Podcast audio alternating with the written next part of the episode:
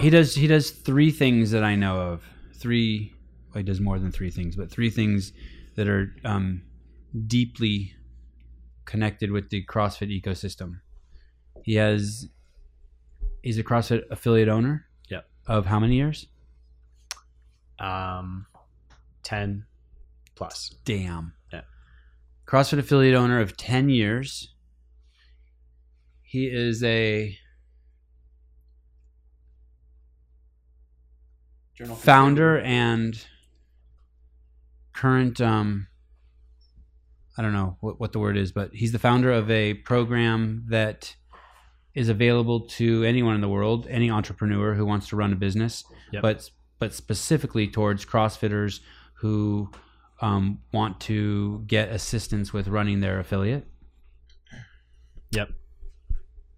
And the third thing that I that I see him as, which I I find very very cool um, and profoundly interesting, is he works with people who have um, brain injury or who brains whose brains don't function like a regular person's, and uses the CrossFit methodology and uses movement to um, and diet to better their lives. Yep. And then of course you do other shit too. You're a parent and you're an author Mhm. and you ride bicycles. I found out. Yeah. and you're Canadian. He is also the purveyor of a podcast with over 100 episodes. Oh, who cares? Almost ninety-two. Who gives a fuck about that? Did you include journal journal writer? Journal writer, author. I just threw author. He's been contributing Since to the journal for years. Yeah, yeah. Two thousand six, I think, was our first journal article. Yeah. What would- do you remember the name of it? Um, it, yeah, it'll come to me. It it was all about um, adherence, like how often people come and and how to improve it. Oh, so so that's been your focus for a long time. That was the first thing we ever studied that brought us to CrossFit. Actually, Do you hear guys hear that knocking sound? I did. I Yeah, can- well, I can yeah. hear it a little bit. What is that? How can we hear that? Your office is over there and, and you're not in it. Right, they're doing construction right next to me. Come in. I want to try to keep the posi- the podcast super positive. I- As I was thinking about some of the stuff I wanted to talk to you about today, Chris, it was going to be like really easy to get negative, and I want to try not to do that. I don't Yeah. know. Are you going to keep me in check, Matt? I like that. What kind plan. of stuff? What do you mean? now, now, now I'm curious. You're not helping. Where were you gonna go? Um, Chris, w- g- give me an example of one of the clients you work with that's had um, dramatic brain injury. Can you do that? Can you share some stories? Yeah, absolutely. Uh, so one, I can I can give you initials instead of names. Is that okay? Sure. Oh, yeah, TS. Yeah. TS was in a traumatic car accident when he was about six. Uh, his older sister was in the front seat. She died. Uh, he was in the back seat with a younger sister. They survived. Uh, the mother's been in a state of severe depression ever since, obviously. Uh, he's now 12. And so uh, um, he sustained a traumatic brain injury that they didn't think would let him finish school. The insurance company was motivated enough at, by the thought of paying this kid out over the next 70 years to want to try uh, our program, and so they they brought the kid in. Uh, now, one of How our- do they hear about your program? uh, so they were referred by a registered healthcare provider who's a speech pathologist. One of the things they were doing with TS was speech pathology, um, but that wasn't enough. I mean, that doesn't actually improve cognition. Was that person? Was that speech provider? She's a CrossFitter. CrossFitter, yeah. Okay. Okay. That's what I doesn't get at. It's all word of mouth. yeah, that's right. It's all got to be CrossFitters. Yeah, she's a Okay. CrossFitter. She still is. Okay. Uh, so TS came in, started doing some stuff, and his focus improved. Um, the insurance companies are really. and how do you? How did interested. you test that? Uh, there's a, there's a battery of tests that you can use. Um, there's some daily things that we would try with him. How old was he when he came in? He was seven, seven or eight when he started. Uh, So a year or two after his accident. yeah. Okay. So we started placing a coach with him at school for three hours a day uh, to work on that stuff, and then he will come to the gym usually about twice a week. They live quite a ways from the gym, and then the our coach started going to their house to do stuff during the summer because he'd backslide so much during summer vacation that he really couldn't take a break. But now he's, if you met him, you wouldn't know that he has a brain injury, but he really has to stay ahead of it, and he always will. No kidding. Yeah. I w- you wouldn't even know. So, and how's the mom? Still very depressed. Um, Did The- she ever pick up CrossFit? No, she needs to next. Uh, and the, the home diet is very bad because of her state. The kid will, like many days, he'll make his own lunch. And I'm doing air quotes here, but he'll um, he'll just take like half a box of Oreos and shove them in a bag. So our job this summer, when we opened up the kitchen and you know brought Is he in is brought he in is he the chef- is he is his diet bad and and he's obese or is just He's bad not diet? obese at all. Just a bad diet. just a bad shit. diet? Okay, okay. Yeah, very hard for him to focus because of that. But Right. So this summer, uh, it was our goal to get the kid uh, making healthy choices on his own. So whenever he was at our gym, next door to the gym, there's a kitchen with a chef, and and so they would take him. Uh, they, he would do his workout. They'd walk to the grocery store. He'd be given a budget, so he's working on math. He buys the ingredients, and they make a meal together that he would take home. Is he back is this in? part of your? Is it, sorry, is this part of your? Is the is the kitchen part of Yeah. your gym? Yeah. that's, That's- amazing. and you developed a protocol for healing him. We tied a lot of different elements together that nobody had done before. I want to go back to something you said. How is? Can you explain to me how um, diet affects focus? Yeah, so I mean, it is related to blood sugar, but different different uh, like levels of sugar will trigger different responses in chemicals in the brain, right? So um, you can have kind of a uh, different chemical response to sugar, for example. So if you feed your kid a pop tart in the morning, what's going to happen is their blood sugar will spike, and then insulin will kick in, as you all know, and you become hypoglycemic. Well, that really negatively affects your ability to concentrate. You start to get drowsy, you lose attention, that uh, slows recall speed. So, if you're taking a test, you're not going to be able to remember facts and numbers, but it also impairs your ability to store information and form uh, synapses, which is kind of like the roadmap to that information in your brain. Uh, also, if you're eating like a high carb, low fat diet, that really impedes your ability to do the same thing. And if you're not getting exercise, then you're not creating enough uh, brain derived neurotrophic factor to reinforce those memories over the long term. So I so I don't listen to Rush Limbaugh, but he's a successful radio host, and when I think of him, I think of him as being uh, morbidly obese, um, probably having a horrible diet, although I don't see what he eats. But I also think of him as being witty and sharp and on his game, and just like, you know, just vicious. So, s- s- s- it- and you would think that from what, listening to what you're saying, and, and from you know our, my own personal experience of eating a donut or two in my lifetime, you would think that a shitty diet or someone who's fat wouldn't wouldn't have the, that skill set. But we're remarkably resilient. and You can still be witty and sharp. Would he be that much more witty and that much more sharp and that much more of a character if he if he changed his diet to eggs and spinach and uh, uh, uh, avocado? Well, I would. It's that's something I would love to believe, uh, but you know there are always going to be outstanding performers cognitively as well as physically. You know, uh, some of the top athletes in the world have shitty diets. Right. And we might see it later on in their life anyway. Like it's something that could catch Exactly. up with you. Yeah. Is this kid um, TS? Is he back in school like a regular school? Absolutely. Yeah. He goes to school all day. Uh, one of our coaches goes with him for the morning still, but he'll be moving to high school next year. And his insurance company is now making a case to say, um, we're going to settle. He's going to be fine. Uh, so we think the family will accept a, a $3 million offer just to settle and be done. Where before the parents were saying, no, no, we're never going to settle because he's always going to need support that would far exceed $3 million over his lifetime.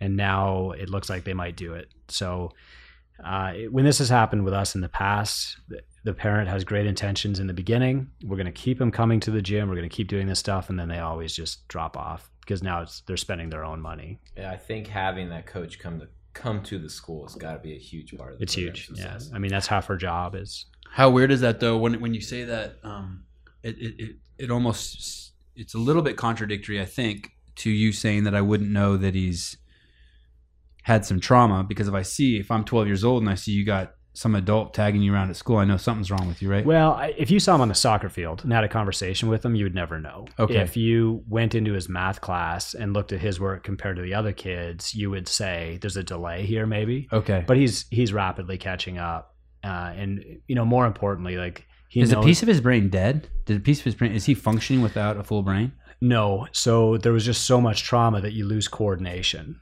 You know, it's like having uh, a million cells that no longer talk to one another. Okay. And that's really what exercise can do is rewire, strengthen those new connections, uh, and it really speeds that process up. You know, you know what it's like. Uh, you, you probably saw the, the video we did on Catherine. Yeah. uh, Catherine Lawson, Rob Lawson from the seminar department, his sister, same thing, traumatic brain injury. That was uh, the the woman in the UK. Yeah, Yep. in in Wales. She's from Wales. For anyone listening or watching, if you haven't seen that video, go look it up in the journal. It's an amazing video on Catherine. S- say the name. What's the name of the video again? Catherine. Catherine's story. I think Bring a is what we box of titled it. Kleenex. Bring a box of Kleenex. Sorry, I'm fidgeting over It'll be here. I linked touched in the camera. abstract. Sorry, sorry. I, don't, I don't know what I'm doing. I don't know what I'm doing. uh, but same thing. She, her, her, it's the connections just aren't aren't there. And Right. when she started, she couldn't she couldn't do an air squat, you know, on her own. Because But- of, because of traumatic shit that happened in her life. She was a perfectly normal woman, and then she was attacked by So, yeah, a she was involved in a tragic what was- incident. Beaten I- within I an inch guess of her life. It would, you know, she found in a ditch. Like it was bad. It was really bad. Um, domestic uh, violence, basically. Chris, um, Um, last night um, we went out to dinner with you. You showed up to town. You flew in from Canada. Yep. And then, um, and you didn't have your cell phone on you.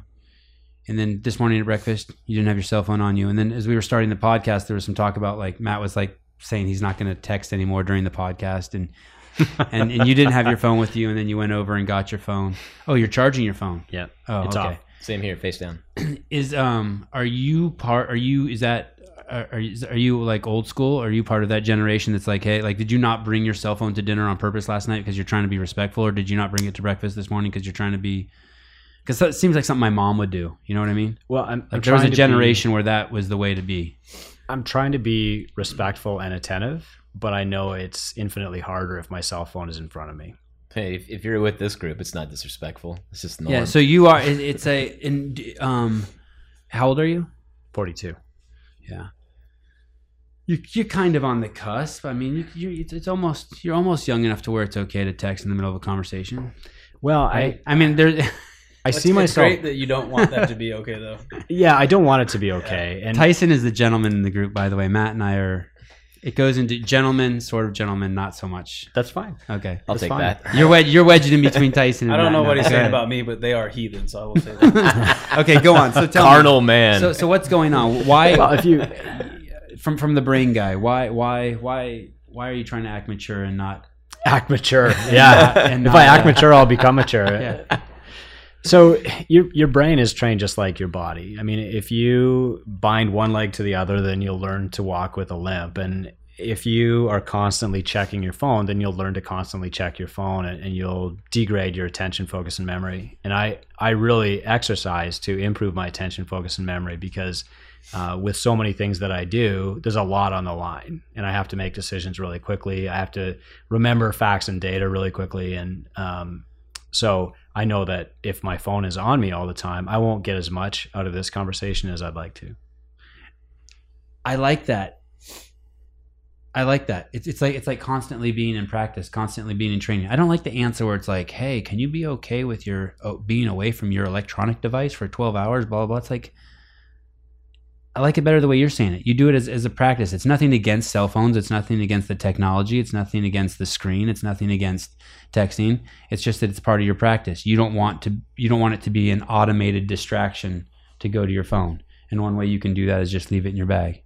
Yeah, I I won't say that I'm good at it, um, but I'm practicing. That's all. on your phone what are the biggest distractions do you are you is it email is it inst is it social media is it uh, Yeah, I've got texting too your many kids channels or- open. It's, It's uh, what? I, I have too many channels open all the time. It's text, Slack, Facebook Messenger, email, all the time. yeah, see, I would argue that makes you a multitasker. There's no such thing as multitasking. There's just single tasking done very poorly. I Oh, I'm love going to stick with it. I love it. multitasking. and then and then and then you saw um, we received this new charger in the mail and that sort of enticed you to well hell might as well, Well, jump- nobody can resist a new charger. I might as so well- As soon as it starts. I didn't see this new charger, but Yeah, I'm it's right here. instantly jealous that I'm not plugged in charging. I don't know if it's actually working, but I'm not you going to turn teach on my phone. a s- class Yep.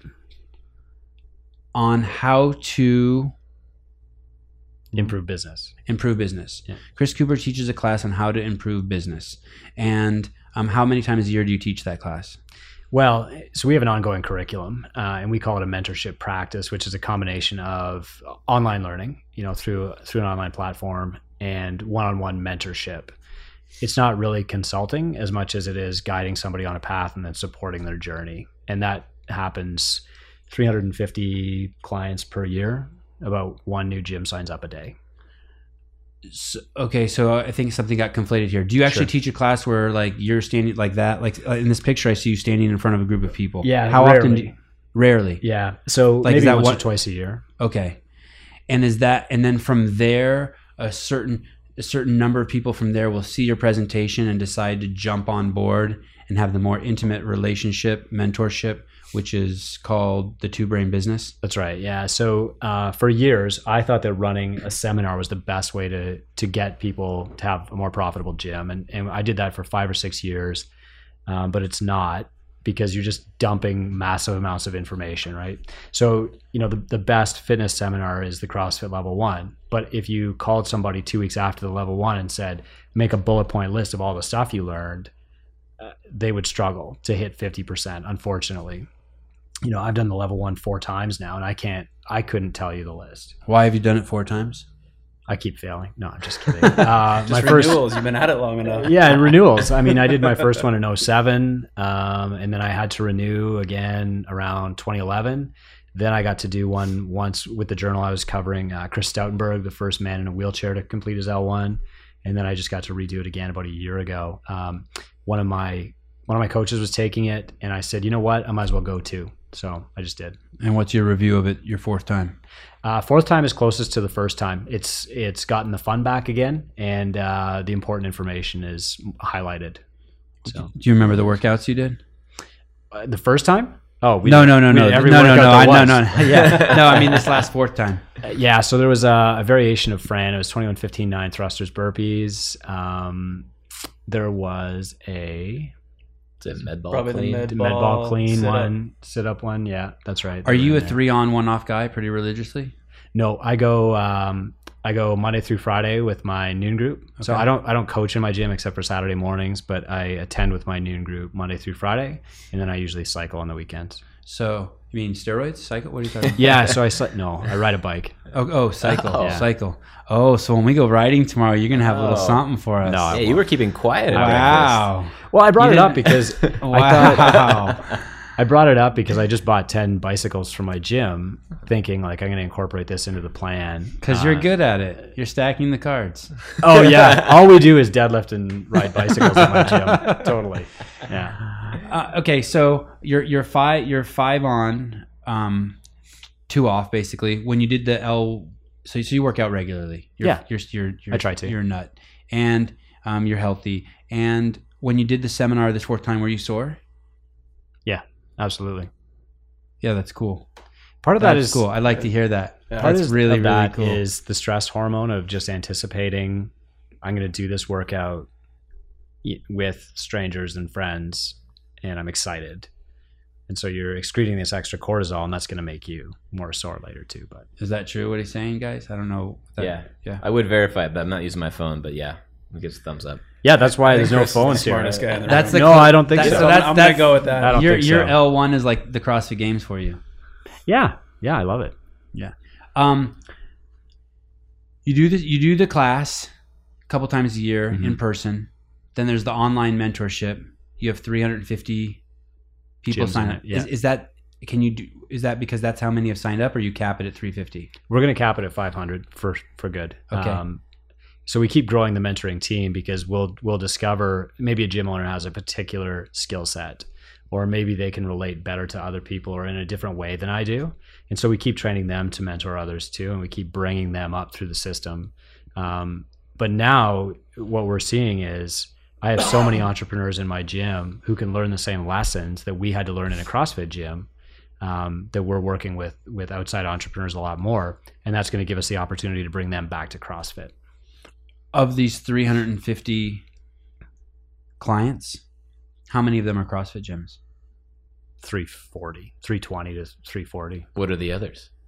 Uh, pretty diverse, actually. One is a, a medical doctor who's trying to um, leave a, a bigger mark in the world. There's a couple of chiropractors. Uh, I can think of a physiotherapist, uh, but there's a registered dietitian who's building her practice too. Um, yeah, there are software so you companies could in there. you could say that the two main business is a generic approach to entrepreneurship?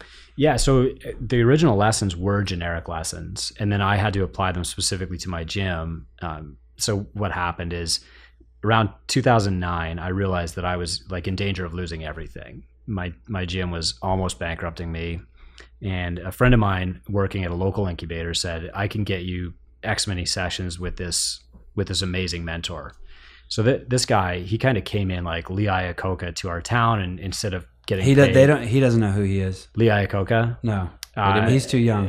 when when Iacocca went back to Ford to be its CEO, he took shares in lieu of payment. He only got paid a dollar his first year, but he took shares and then cashed out as like a multi multi millionaire. Chrysler. Chrysler, right? Yeah. So look Now at it's that. Be- GM. between the two of us, we'll let you know who he is. Were you, read, Exactly. were you reading the Wikipedia page last night? Anyway, yeah, I didn't remember it. Obviously, I was, looking he- at my phone. He was like the Warren Buffett bef- ten years Right. before. Y- Yeah, he's like he was our Warren Buffett. yeah, Hey, this So- was this story just just to paint the picture. This was pre CrossFit, right? no. So no, 2009. I he had- had a gym for two years, I think. Right? yeah, so Did you I start as like a almost like a globo? I had a personal training studio in 2005, Okay, so this and is then pre. Okay, yeah, in 2007 we affiliated. Yeah, I as can verify CrossFit that. I was Catalyst. actually just listening to your podcast about 30 minutes ago. perfect. Got Fair. it. So, um, so Can what you we- get me verified on Instagram? It's uh, it's in the mail. All right. Tyson, you I don't too. know what that means. I've been asking him to get verified for like a year now, and he's. You know what he told me? Two years. Um, I need to start taking um, selfies with porn stars. That was No, his no, no, advice. no, to no. me. I, s- I said that would help. Oh. Is that the fast track? Uh, you know, take it for what it's worth.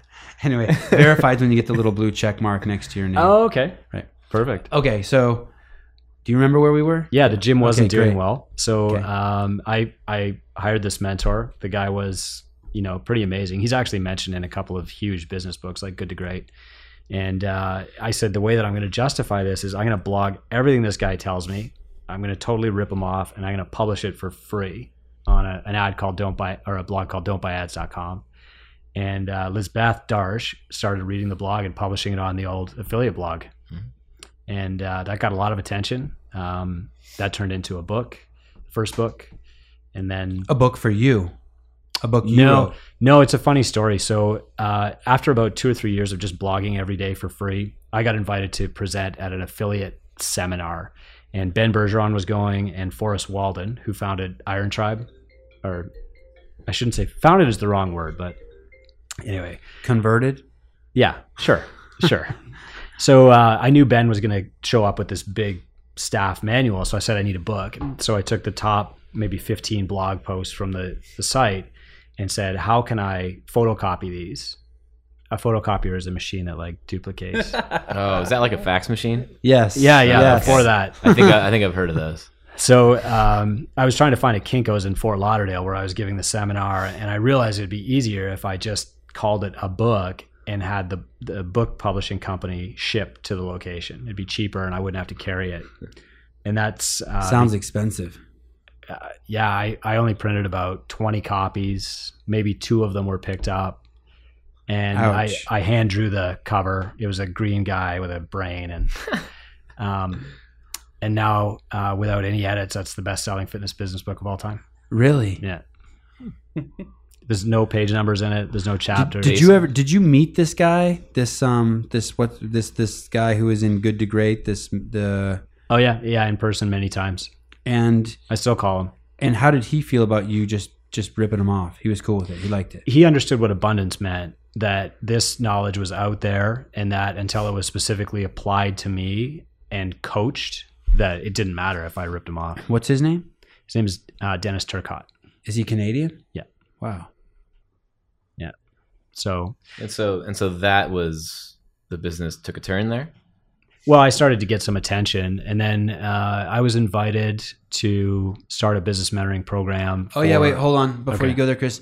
Okay, so I, I think what Matt's asking is is okay, so oh, the your gym. gy- your gym is Yeah, hurting sorry. No, that's and you're being recognized as sort of a as a leader in giving advice on how to run a good gym before your your gym was even turned around and no, being so good. it was turning around, and I was Okay. really documenting that. Okay. Um, and there were a lot of misses in there too. Don't get me wrong, but when um, as the gym was turning around, I was really recording the process of what did it. So, and that was the blog. Okay. Okay, And you- sorry. And you did that for Okay, a couple of years, you said Four years. Yeah. four years. so t- till 2013. Yeah. Because that, that that is the question. That is the question, right? If you're going to be the one up there giving advice to these gyms, what makes you the person that's worth listening to? Yeah. And and you know the common thing is you know you see those infomercials, hey, how to get rich off of um, buying and selling real estate. Yeah. and I just I, I just never buy it because I think that that guy why isn't that guy just doing that why is he sharing that information why is he having people added to the marketplace you know Right. Like, why doesn't he just do that okay so this guy's never run a gym before but he's a successful business guy and he has some really really overarching principles that lead to a successful business and Yeah. you are taking them and not only blogging them but sort of translating them so that they're applicable to CrossFit gyms Exactly. vis-a-vis your gym. Yeah. I don't know if I use that right vis-a-vis It con- confidently delivered. my dad. I, Clipboard just, I effect. just channeled my dad. Um, and you start getting attention. That's right. Okay, so that's where we are in the story. Okay. Yeah. So we started getting attention, and nobody's saying like when you how say is- we, who are you talking about? You're Uh, just me, trying to be humble. me. Okay. I am trying to be Okay, humble. Yeah. okay. Yeah. All right. Um, so, it- it- you know, nobody is saying is Catalyst the most profitable gym in the world, but they are saying, hey, why isn't this guy working an 80 hour week anymore? Um, you know, and, and I shared some really personal stuff on there too, like, you know, Robin and I, my wife, you know, fighting over the bu- her buying the expensive brand of cheese and and bouncing paychecks and all kinds of stuff, uh, and suddenly that wasn't happening anymore, and and so the the gym owners who who saw that in themselves said, "Well, how did you fix that?" And then it became uh, them sharing stories with me and me saying, "Well, why don't you try this?" And then measuring that result. So now you've got kind of this this petri dish of maybe five or ten gyms trying stuff, and okay, that that works, and this doesn't work outside Catalyst, okay. And now what it's become is. Um, can we track enough data across a broad enough sample of gyms where we feel confident saying here's what the data supports as a best practice and and that can differ and that's why it's a mentoring practice And so that this there was a first stage of data gathering, which was like For this, my own. this four year stage. yeah and that and then there's a, it's, it's I guess there's a phase two. that's right So is a good way to look at it from 2013 to the present. We're, we're 2018. two about 16 Seventeen. yeah and then then i went off uh, and started twobrainbusiness.com and You wait, you started what? twobrainbusiness.com and now before Is that what we're looking at here? yep Okay. exactly. Um, and now before I'll offer a free call to any gym that needs it. I've done about twelve hundred now, uh, but before they do that, they have to give me their metrics so that I can I can give them my best thirty minutes, knowing some context on where they're coming from. What's in the green bags there on the stage? Um, Are those gifts people gave you, or you give those out? I give them out Okay. Have Yeah, you always been an so. ankle sock guy? since I was born. Okay. You- You don't want to hide those calves. He's wearing them Yeah, now. He's wearing wearing 'em them now.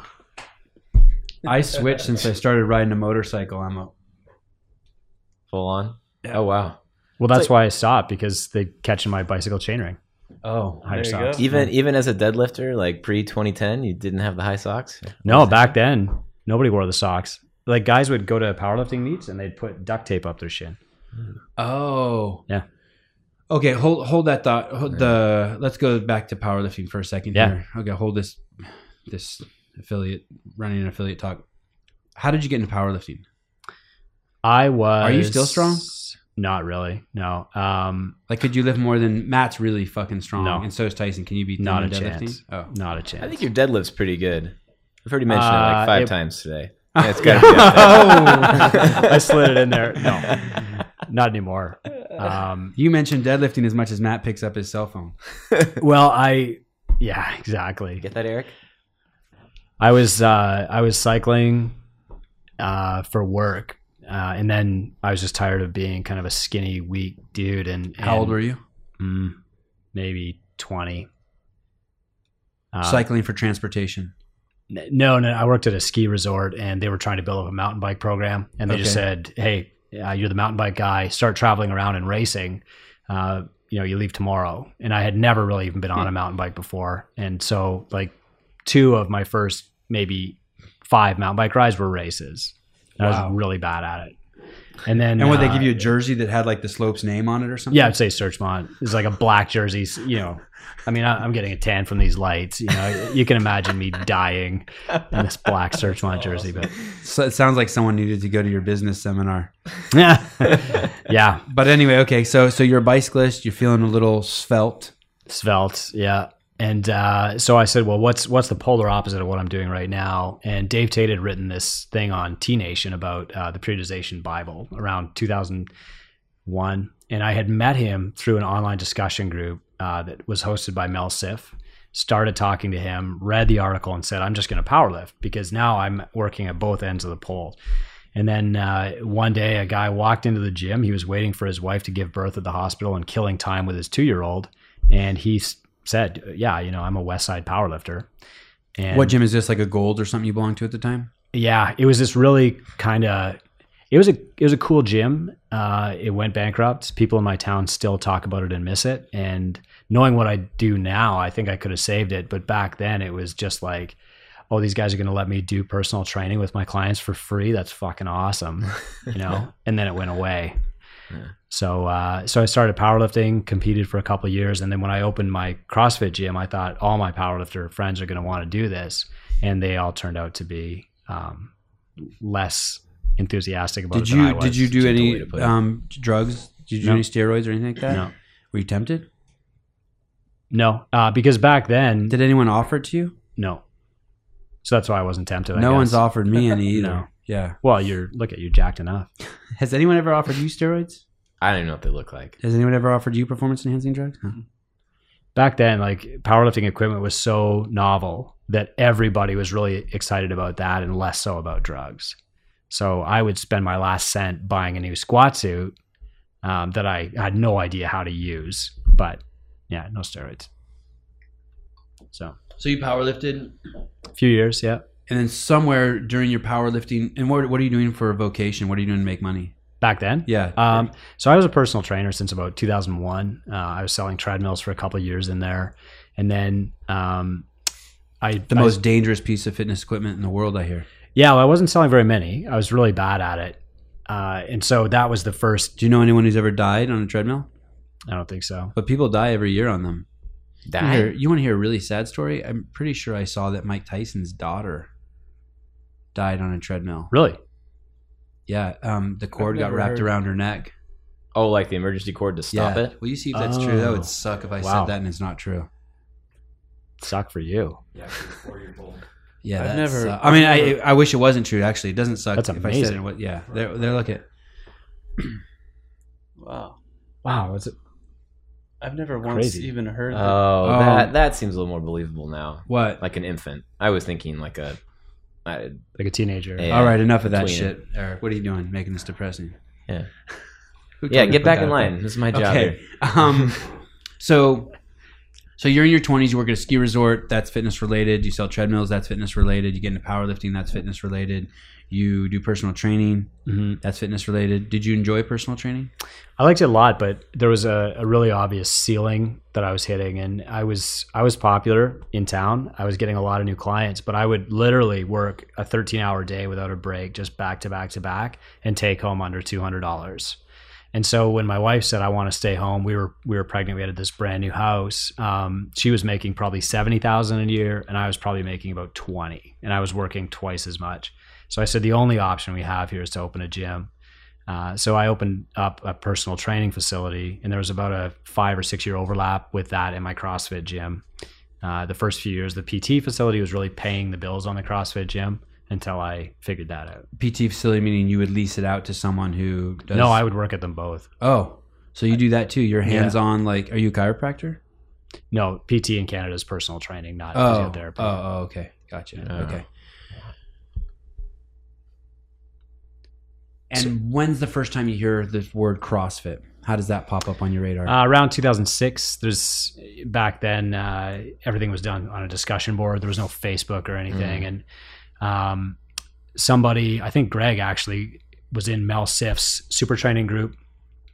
Uh, and you know these things were really clunky back then, so you'd post a response and you wouldn't see it for 24 hours, and Uh, he was there for maybe about two weeks and finally just got fed up with everybody and left. Who did Greg? Yeah, Okay. yeah, to the best of my memory. I mean, that would have been 2001, probably 2002, and uh, so they were kind of deriding it. And That must have been some great writing Greg did. oh yeah, Must have been just some articulate ass whooping he gave people. It'd In be there. amazing to see Yeah. that. Yeah. you can find it if Is it still out there? Yeah, Eric, if you Google um, super training Mel Siff, S I F F, Greg Glassman, you'll see the archives. I mean, That is cool. And Yeah. he's since passed away, right, Mel Siff? Did he did. He did. yeah. Okay. Okay. And actually, that that had a profound effect on me too. So when he died, um, Gray Cook took over, and the CSCS or the NSCA just kind of absorbed that whole group. And that was when I was feeling really disenfranchised with the NSCA. Blah blah blah. So around 2006, we said um, a bunch of crooks. Yeah. At Are that you time, following the case with CrossFit? a little bit, but even then, It will blow. It's it's it's really unbelievable. yeah, the the level of deception, manipulation, deceit, lying. Um, it is they're frauds. It's bad. It's, Yeah. it's interesting that you picked up on it so early, but sorry, go on. Well, so then their certification commission was being sued by their own board of governors, Of course. which didn't even make sense. right, yeah. of course. So it's It's a like, mess. yeah. Um, so we realized around 2006 that we had to to stay insurable. We had to get some new educational stream, and uh, we were pretty skeptical of CrossFit. To be honest with you, we um, our first test was basically to prove that like constantly varied movement wouldn't be popular with our clients and it backfired because the the clients in the test group told the clients in the control group and then they all wanted to do crossfit instead of what we were doing that's awesome. yeah so we don't said want to we be gotta the jump control on group this. anymore. Control group sucks. Yeah. Control group sucks. So, um, yeah, and that's what I wrote up and, and submitted to the CrossFit Journal. and so you affiliated. So we affiliated right away. Um, Kathy Glassman said, well, you can't be CrossFit Catalyst because Greg Everett is Catalyst CrossFit unless you can make a deal. And I said, what's his phone number? And he graciously said, yeah, absolutely. You can be CrossFit Catalyst. And we have been since Did he say 2007. stay the fuck on your side of the border or anything like that? Or? The border was mentioned. Absolutely. Yeah, the border was mentioned. So yeah, so we affiliated then, but we still had the personal training studio separate from the CrossFit gym, and then we brought them together around 2010 when they were both profitable by that point. And then the next two or three years, things became increasingly difficult. So that I was on the road to recovery from 2010, 11 till about 2013. And uh, in 2013, I was starting to help other gyms who were in dire straits, you know, kind of straighten things out and get on the road to business success. And then one day, uh, Are people failing because they lack common sense? Are people failing? Is it, is it, are they easy fixes? Like, is there No. anything you can share? No. um, Why? Because it not easy in terms of they're easy, but they're behavioral pro- problems or awareness. They're not problems behavioral or- problems, and they're not problems of passion. Everybody wants to succeed really, really badly. Um, there's more on the line than money. It- It's the ability to save a person's life, um, and if you go to business in two years, that that opportunity is gone. Um, th- what we have to understand is that there is no common sense. Common sense is a projection of our psyche onto everyone else. We- Right, We, think okay. that everything that we've read, everyone has read.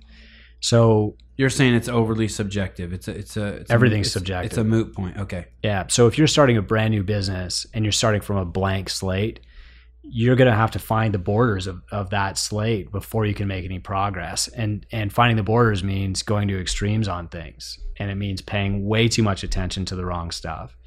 So And showing some humility.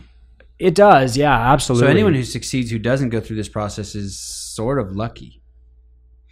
I wouldn't say that. I that For- maybe okay, they're just a fortunate. survivor. or they're fortunate that they had the right protocol or personality or subjectivity to succeed without having doing some testing Yeah, and I I feel okay saying like they're walking into lucky. a sorry like walking into a dark room and there's an exit on the other side and it's completely black in there and making it to the other door without bumping into anything right. you're fortunate That's right. yeah, yeah. okay I, and I'm comfortable saying that because I am very fortunate. I've oh had it sounds like you bumped into a lot of walls a sounds like lot of it walls. sounds like your success success actually comes from not being lucky That's right. and not being fortunate and you basically felt around the borders Yeah, it sounds you like took the you hit sl- every it looks wall. like yeah it looks like you took Yeah. the really slow route to success but because you did that you have awareness of the entire dark room, the pitfalls. uh, yeah, I can tell you where the sharp objects are. That's for sure. Um, and so now, what we try to say to people is, you know, this is a this is a, an amazing entrepreneurial opportunity that CrossFit gives you, um, but you don't have to start with a blank slate. Maybe and you- Mm. why is it amazing? well, because it is an opportunity. Uh, When I graduated college, I told you this last night. Like, the teacher laid out two career paths for That me. was the dinner that you missed, Matt. We had a we had beer at the bar. it was last awesome. Oh, that was traffic. Yeah. night. Okay. So um, I wasn't there either. you had two options in the strength and conditioning field back then, you know, 1998. One was um, you could become a personal trainer and make your $20,000 a year. The other option was you could get your master's and teach people to become personal trainers, and you might make $40,000 a year. so with CrossFit, I mean, um, it gave you the entrepreneurial opportunity to kind of control your own destiny. The challenge is that um, it's very, very easy to start a CrossFit gym. It's very, very hard to keep a CrossFit gym going. In the beginning, your decisions are easy. They're templated. You know that you have to buy a rig. You know that you have you need some wall balls. Um, but then on day two, what do you do? And so you start focusing on the things that you love and that you can control, like your programming, instead of focusing on, oh, I got to bill people. You know, I got to control my cash flow. And uh, we were just talking with Andrea uh, about this exact same thing. You know, she sees it in gyms too. So what we do is say, Andre is the head writer here at CrossFit Inc. um, we we don't want to give you a franchise, not by any means. We don't want to give you a filled in picture. We just want to say like, um, you know, here's a template And how thorough is your template? as Is it- thorough as people want it to be.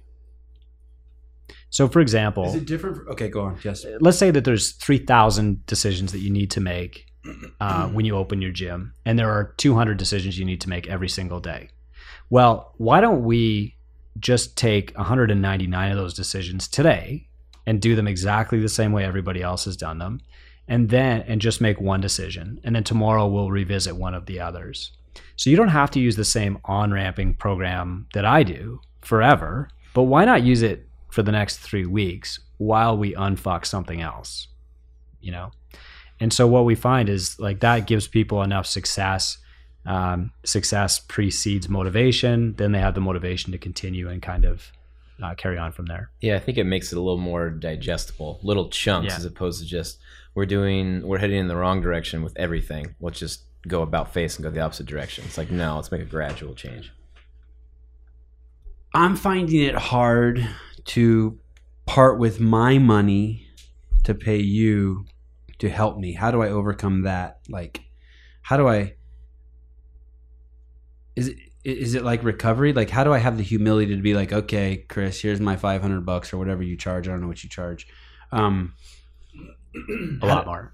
what'd you say? A lot more. A lot more. Okay. I- My business is already hurting. Mhm. Is it is it a is it a hail mary to go with you? Is Sometimes it, is it it a is. desperation move? Is it like oh f- I mean like like how do I get over that hump? It used to be, uh, but now there are other there are consulting practices out there. I won't call them mentoring practices, uh, and some of them are really good. But what that does is it raises awareness in the market that as a business owner, I need to have a mentor. And this isn't really commonplace in the CrossFit market still, but in every other service industry, it's really common.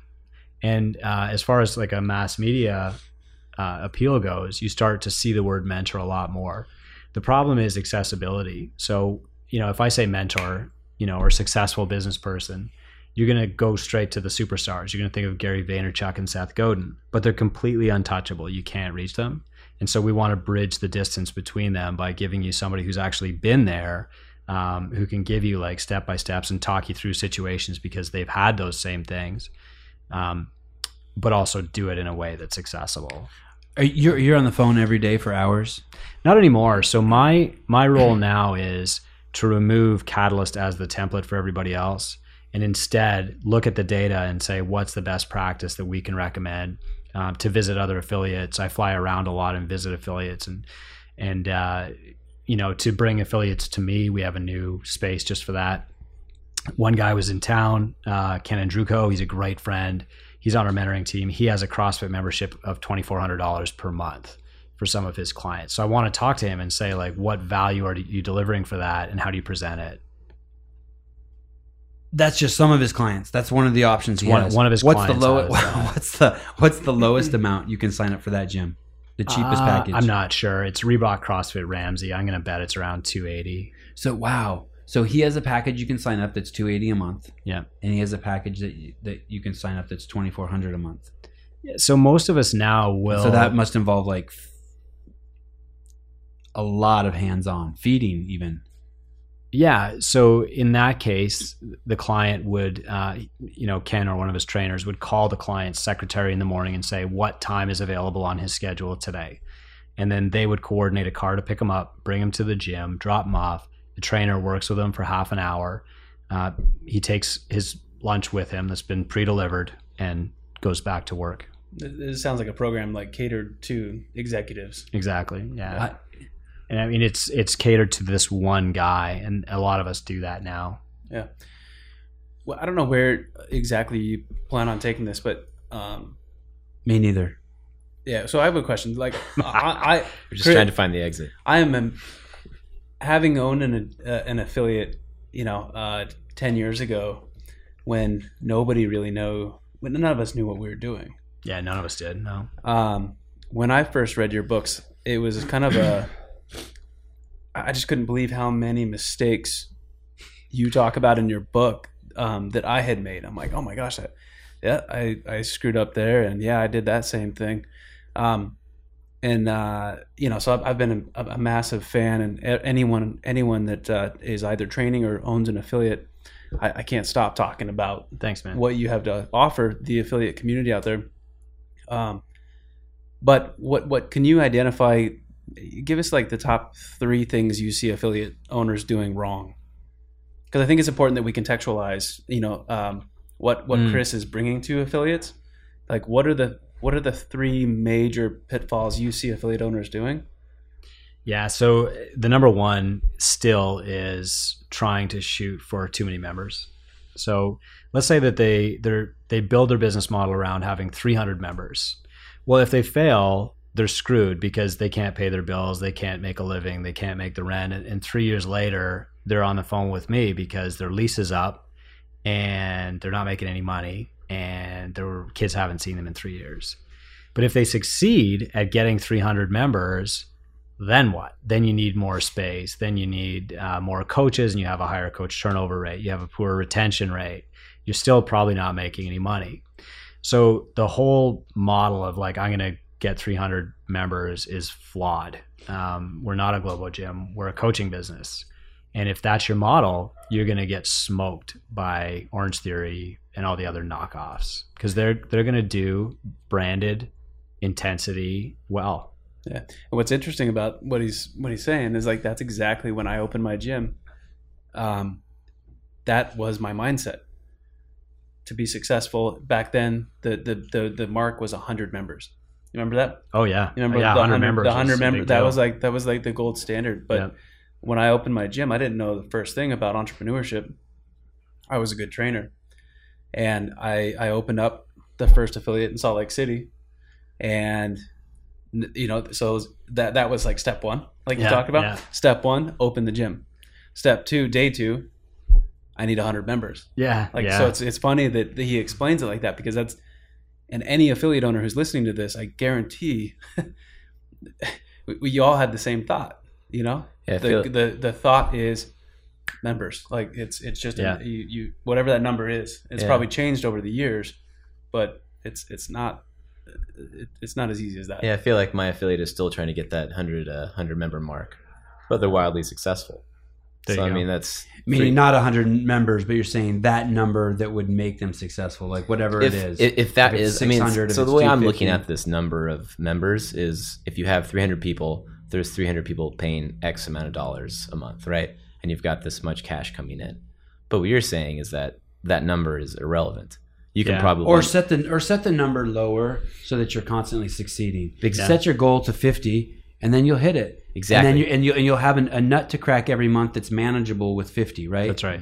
You won't you won't have a nut to crack every month that's 300, and then thus be a miserable curmudgeon and sort of end up um, poisoning your own well. Yeah, and you can make enough money with what half the Uh, what, a yeah. third of that We say 150, but honestly, you should be able, you should be profitable at under 50 members. clients. Yeah, I- Is there a number two and number three that comes in? Yeah, there wanna- are. There are. What, what for are, sure. what are But I, the- first, I want to hear Matt's definition of wildly successful I- I- that's because funny. I was a actually lot thinking the of same thing. clients of any of any service business project millionaire status onto the owner of that Mm-hmm. business without really understanding what the costs are to run that.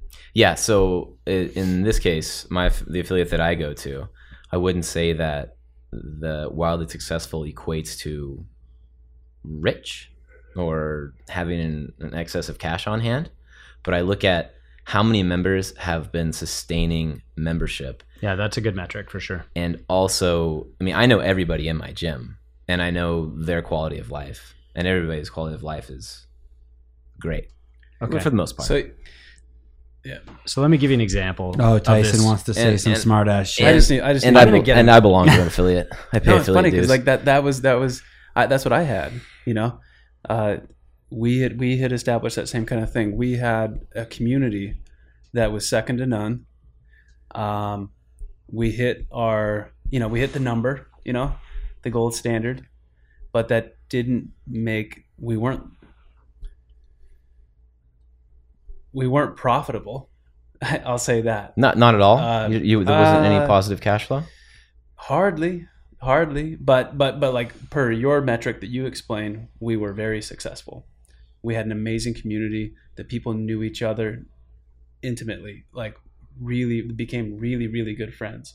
So, you know, per per you know the way you're defining successful, we had all of that same stuff.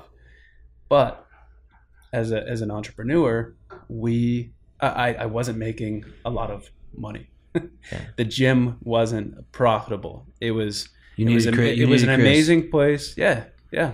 Do you have some great stories like that in your head? It, it- have you seen just some gyms just turn around, like follow s- some basic practices, Yeah, and seen some remarkable turnarounds? yeah, tons, tons. So E-, Even um, staying in the same location. Absolutely. Yeah. And it's uh it's mindset and, and understanding what your client wants to. And actually that was gonna be my second point. Once I become successful, do I have to? Do I do I stay with you, or do I like shit? I milk that.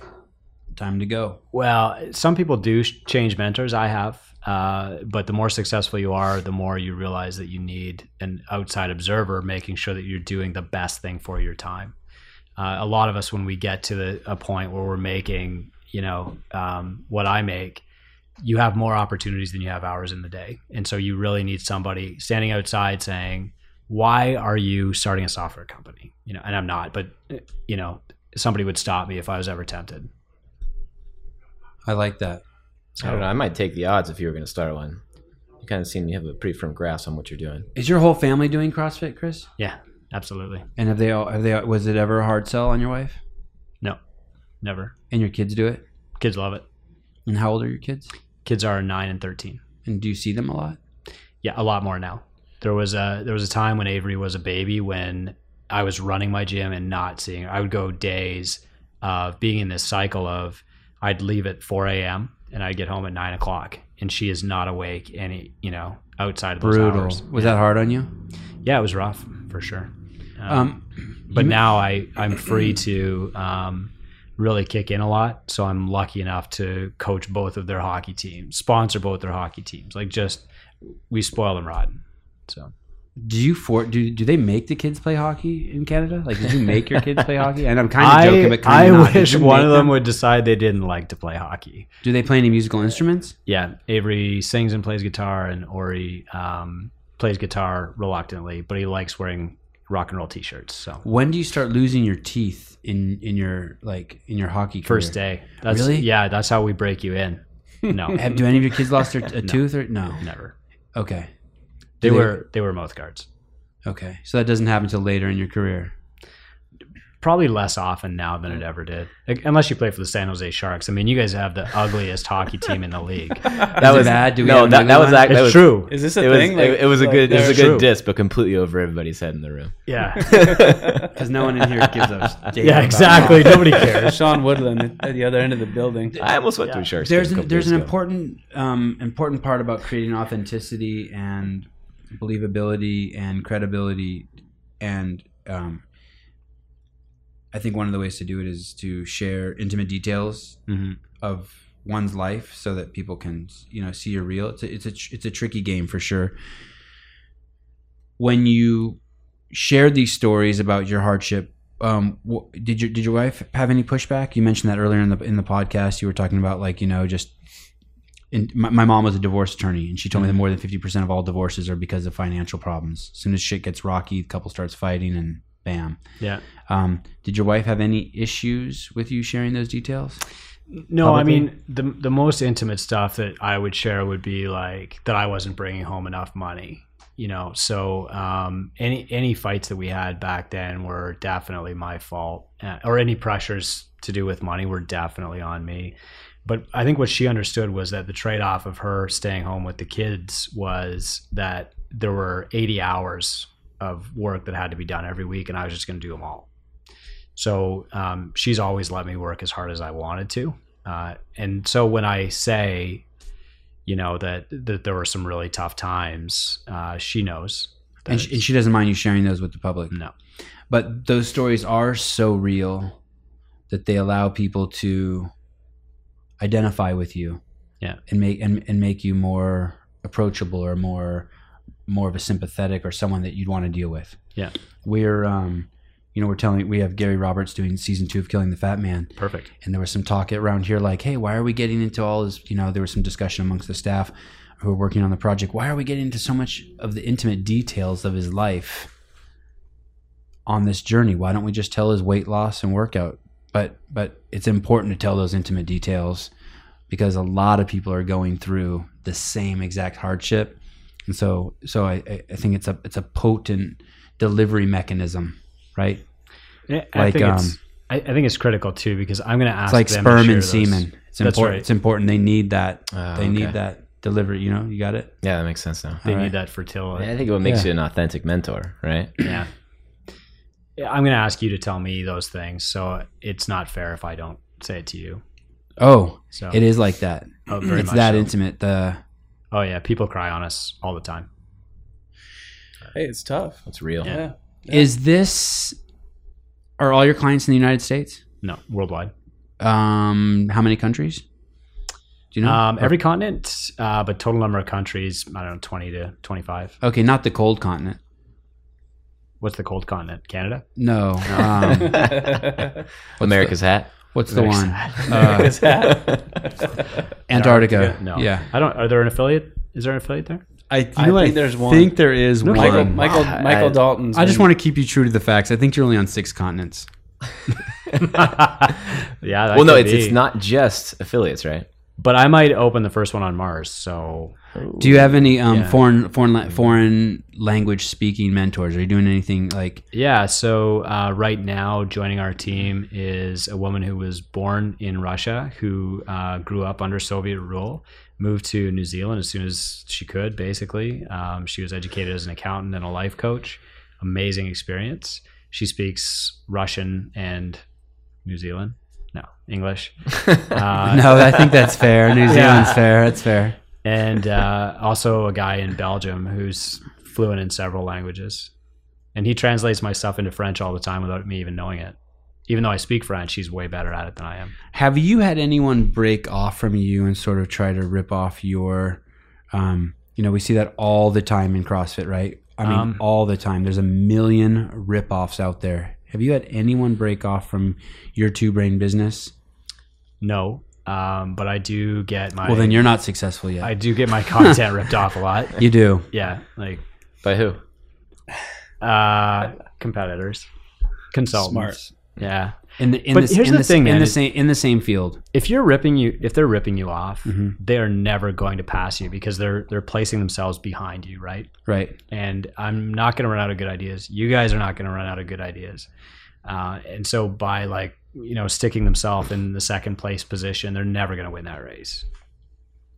And if I'm going to compete with somebody, I want it to be the guy ripping me off instead of having a decent idea of his own.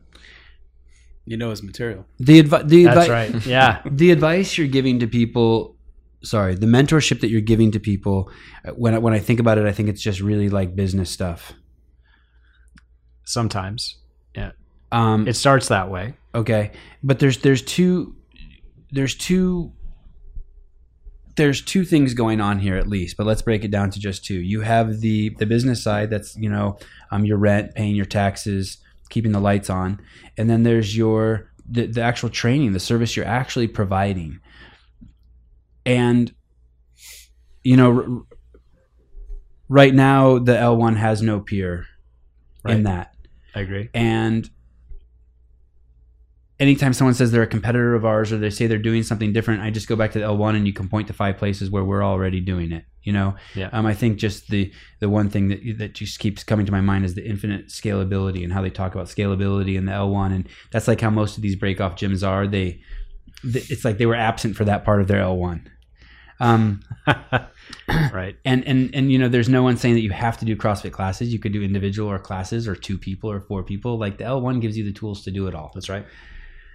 you need to cultivate it and practice it the same way like you can go to lifeguard training school but you still have to do you still have to become Still a have to lifeguard yeah or when you become a cop like you don't have any practice being a cop when you become a cop you still got to do your first day and, It's true. and build up this job's no different i i feel we've really focused on well focused isn't the right word we don't do that in this podcast i feel like we've touched upon the the business side of you of advice Yeah. do you do any of the coaching advice? Do you ever do you ever tell them, hey, are you sure you're teaching the air squat? Or hey, do you think you need to take your L one again? Or have you considered taking your L two? Or hey, you're focusing on games athletes. That's not that's not that's not where the that's not where the clients are. That's not where the reward is. That's not where the payback is. The payback is in the true miracle of CrossFit and helping um, people get healthy. Like, do you ever have to go down that? Do you the, go down the that, ladder more that- often. Uh, so I will never say, Tyson, you got to teach an air squat this way, but I will say, maybe it's not important that she's perfect on day one because uh, we want a ten-year client here, not a not somebody who feels like they've failed at CrossFit on Monday. You know. Right. You, you lost me. So, for example, I think it's more important that a client finds a bright spot, a success point on day one, than that they do anything perfectly well. Okay, So we'll you we'll want them teach coming back for day two. that. exactly. That's for, it. for them and for you. Yeah. The worst thing you can do is turn someone off to CrossFit. Not not not for your business, but you're you you've you've turned them away from what we know for everyone could be the greatest thing in their life. Exactly. So f- you know, a lot of affiliates. I know that sounds crazy they- to people out there, especially if you don't do CrossFit. I don't know why you'd be listening, but it really is. Like if you ever got turned off by CrossFit, give it another chance. Go to different affiliates. That's right. Learn on your own. I mean, you're really, really missing out. It's like turning away. I mean, I mean, something's wrong with you. It, Yeah, but I screwed that up too, right? Like, so coming in, why did you ever push CrossFit away? I push clients away? Oh, Yeah, okay. So you know, we would do like functional movement screen on day one, right? And all you're doing with functional movement screen is showing a person like you're bad at CrossFit. so why would they come back? I mean, Right. Okay. And who who gives a shit if you can do like a lunge on a on a board with a PV, piece of PVC over your head? I don't care. I mean, uh, I just want you to come back tomorrow. Right. So so we focus more on like identifying something that's good for people Right. or something that they're good at. Right. That'll bring them back. And your your question was really um, regarding the, the the mentor Mm-hmm. the mentorship he might be offering somebody else, right? yeah. Like, Like do- I'm like yeah, I'm thinking I like mean- well like I'm I'm just trying to think like when do you get into like do you ever have someone and you're like man that this this person has all the business tools they're just not a coach I mean, the way I see it is, it's They're- more they're just not Yeah. So uh, for they're example, just not in it or they're not in it for the right reason like there are a- a f- and this is this is rare i mean this is the 2% but we will sometimes see somebody come in and they'll give me you know all their percentages on day one they'll tell me about the email funnel that they've sent up you know um, well but name me the five people in your noon class what are their names and what are their dogs names and they won't Mm. know it and we'll say close the laptop you know and and that's really su- what makes you successful Caring. you have to care, but you have to go out of your way to make sure that they know you care. Because if you don't, then they won't. so you leave Yeah. the you leave the, the details of the coaching up to the L1 Yeah. but the broad interpersonal human interaction big picture like you're like hey man yeah, it's it's remarkable how many people need that coaching. Because again, we project like, well, they know how I feel about them, you right know? right And then that leads to the projection of like, well, how could they ever quit my gym. Like I, I took them out to dinner. Like, don't they have to have sex with me now? And um, you carry Now this- you're talking my language. Yeah, yeah. I mean, you carry this like emotional ledger in your brain, right? We, so the other day I'm working out in the gym and it's me and three other schmoes, and Was I one of them? probably and no no actually you weren't I don't know where you were you weren't there Okay. though you I'm weren't there glad I'm not one of the schmucks. and um and, it's- and we're all and we're all doing a workout together and we're dying and Brooke Entz is in there and she's doing a workout and it, and it was wall balls and something in a box jump and dumbbell snatches and she is um She's good at CrossFit. have you ever seen her in person? Like Yeah. stood next to her? I mean, she's just like it's it's like remarkable. It's like the difference between like seeing a horse from really far away and then walking right up next to it. You can't even believe their jaw or how big their eyes are or their eyelashes or you know what I mean, their tail. Their tail whips and it's just like a profound movement. When she's in the gym working out, it's like that. She is like she has presence and she's down there a bit and I'm always like standoffish from her. I never say anything to her. I never say good job, good job. And then like it hit me like what you were saying. Like cuz I just take for granted that she knows she's fucking amazing and she doesn't need any fucking compliments. And then it hit me Mhm. too. She's just a fucking person too. Yeah. So I start cheering her on because like that's it's, it's like sincerely because that's how I feel and I know that like hey she, she she's only as good as she she's only as good as she thinks she is. You know, we're all just relative to ourselves and everyone needs an attaboy. And it was it's it's it's an important it's an important place to be, you know, to to remember that we're all living with that that daily struggle of self-doubt or thinking misinterpreting what people think that they already know or you know the cliche is is like make sure you tell your parents and your kids that you love them and your best friends but it's true you have to like you have to give those people those attaboys and i think she i think she appreciated it you know what i mean i don't i don't think she was in my head going i don't need an attaboy from you you fucking schlep you know go back to your step ups Wait, so you finished, you finished the workout before Brooke and cheered her on? no, no. I was doing I was doing some warm ups with PVC, cheering her on. Uh, we didn't even do the same workout. What she Yeah, was okay. doing was like crazy. But it, but it's in it's important, you know. Like um, beautiful people need to be told they're beautiful too. It's not a uh, it's not a gimme. It's not a gimme to them. You know what I Yeah. mean? Like I, I think what most of us Hmm. don't realize is that the the biggest struggle that our clients have with the gym is getting in the gym every single day. Uh, their their life is conspiring to keep them out of the gym. You know the the kid is sick at home, so I'm going to stay home. The, my boss is saying you got a deadline, and so when they do get in there, that's already a win. And my job is just make sure they like it enough to keep fighting to come in every day. Wow. And so so that's foreign to me, and I'm going to go out on a limb and say that's foreign to Tyson and Matt because the biggest battle isn't getting in the gym. I heard Greg say this the other day. He said for some people, their biggest fear of not going to the gym is that they're afraid one day could turn into 2 days. Mm-hmm. And here at CrossFit HQ, that I mean we're, we're more of like that addict mentality. Right. We don't want to miss a day Right. cuz that shit can't turn into 2 days cuz when you miss one day, that means you had no more buffer. That's right. No matter you what, gotta you're go. working out that next day. Yeah. No matter what happens, and uh, and so so someone like me, who let's say I were to open a gym, and someday hopefully I will, um, I I could miss that. Yeah. I could miss the fact for them the hardest part. I can't even empathize with that because for me it's unex fucking acceptable to not go there. So, Right. so last year, And most gym owners, Yeah. I would guess, that's why you open the gym because you because you belong Again, there every yeah. day, right? Yeah, I think we- as a we gym project owner, it. you you understand that that most of your members, that's true. yeah, Yeah, What what he said? yeah. Oh, Yeah. good. Well, I'm gonna be a shitty gym owner then. Sorry, you're gonna tell a story. we all are because we we project our own lifestyle and biases onto everyone around us. So, um, Mike uh, Workington and I last night were talking about this book called The Pumpkin Plan, and it suggests that you identify who your top clients actually are, and then you ask them like, "Why are you coming to my gym?" And uh, when I did it a year and a half ago, I was shocked. You know, th- so instead of saying, "Oh, it's really fun," "Oh, I'm really fit," "I've never felt better," "My pants fit," whatever, they said, "I don't have to think for an hour." And uh, this is the only place in my life where somebody tells me you did it right. And that's why they come to my gym. And so when you know, when somebody in the noon group bakes muffins for for the whole class and brings them in, uh, you know, I don't start talking about the evils of sugar. Um, we just kind of do a group hug and get on with our lives. And what do you do? You take a bite, go.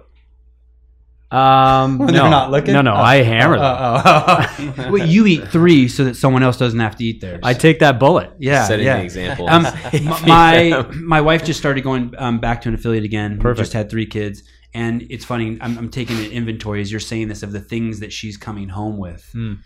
and there th- there are things that the coaches have said to her, right?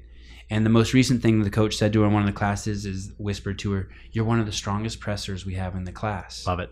Yeah. And that's what my wife brought home to me.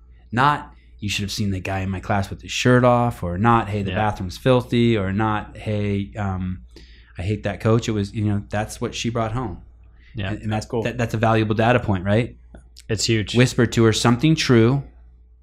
Yeah. And then my, my wife, it's gonna, my wife's going to, you know, that's going to get the next morning when she wakes up, she's going to want to go see that coach. That's Yeah. cool. That's cool. that's something that I learned at CrossFit that I take to the sports that I coach for my kids and um, what we've seen. Don't get distracted. Don't get distracted. what we've seen outside uh, outside the gym now is we'll get waiting lists for the teams that we're coaching because that's how we coach everybody.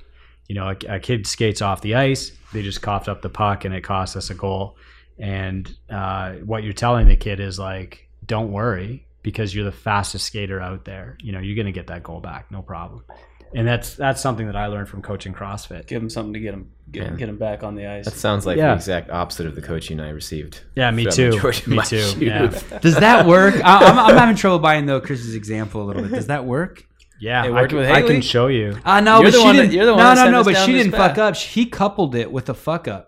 It's like a, it's like, Like- a compliment like- sandwich, right? Sandwich, Like this yeah. one, this guy, this coach didn't walk up to Haley and was like, "You're fat and the strongest presser," but don't worry, that makes you the strongest presser. You got a you got a She really didn't- that stable didn't base. happen. That's That right. didn't That happen. sounds like Yeah. a page out of your book. Yeah, that that. I always start The with the shit compliment. sandwich. I always start with the compliment. That's yeah. That's out of your Um, book. Sorry, I confused it.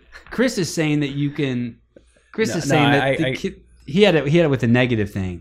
That's right. That, I don't But I think think that it's would. the I don't same think what principle. Chris I said think would it's the work same on. way. I don't think that would work on me though. Like if Eric was We'll like, find "Hey, out later. if someone, if, if Eric goes, hey man, that show was really shitty today, but don't worry, I, I think some of it was Chris's No. fault." No, I- that what wouldn't you make me say feel is I confused. good. You I'm know say what I mean? Sevon. Like, thinking of. Never mind. No, but I think what you have to think of is like the the, long game. relation to him losing that puck in his life. Yeah. that's the end of the world. If Right. you miss a you know should be a he's snatch, twelve years old. you couldn't. I mean, it's not going to ruin your day. You I- dropped your I think that's- I motorcycle. think Don't that's worry the about it. important It's- It's distinction still an there. ama- It's one of the most amazing. Yeah, like places say hypo- yeah, say hypothetically you drop your motorcycle. say you did. Chris, I'd like to. I, I think you should come back. I think there's more to talk about. Um. Oh, we recording?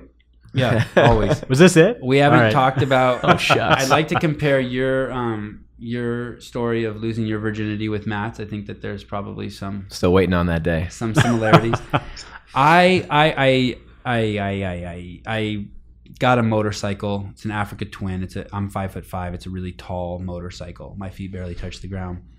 And Tyson told me um, that he was going to teach me how to pick the motorcycle up. Okay.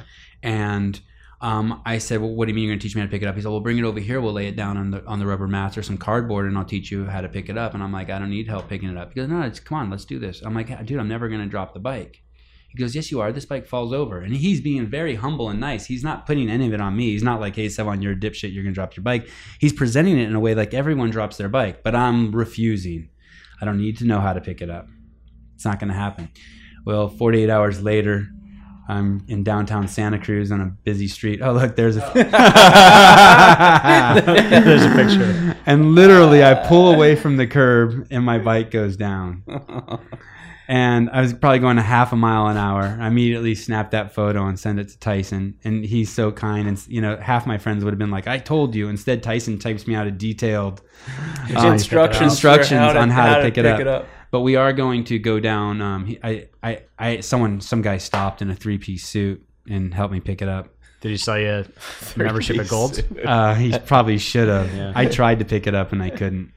Um, but today we're gonna go downstairs and uh, he's gonna. Give We're gonna me- learn. Yeah, we're gonna learn. It's No, nobody with an adventure bike doesn't, doesn't, put, doesn't it down. put it down. It just it, it'll happen, especially if you use it for what it's used for, what what it's intended for. Wait, that's called an adventure bike. Yeah. What? What it's a, else? it's a, it's there, it's just an on on off road motorcycle.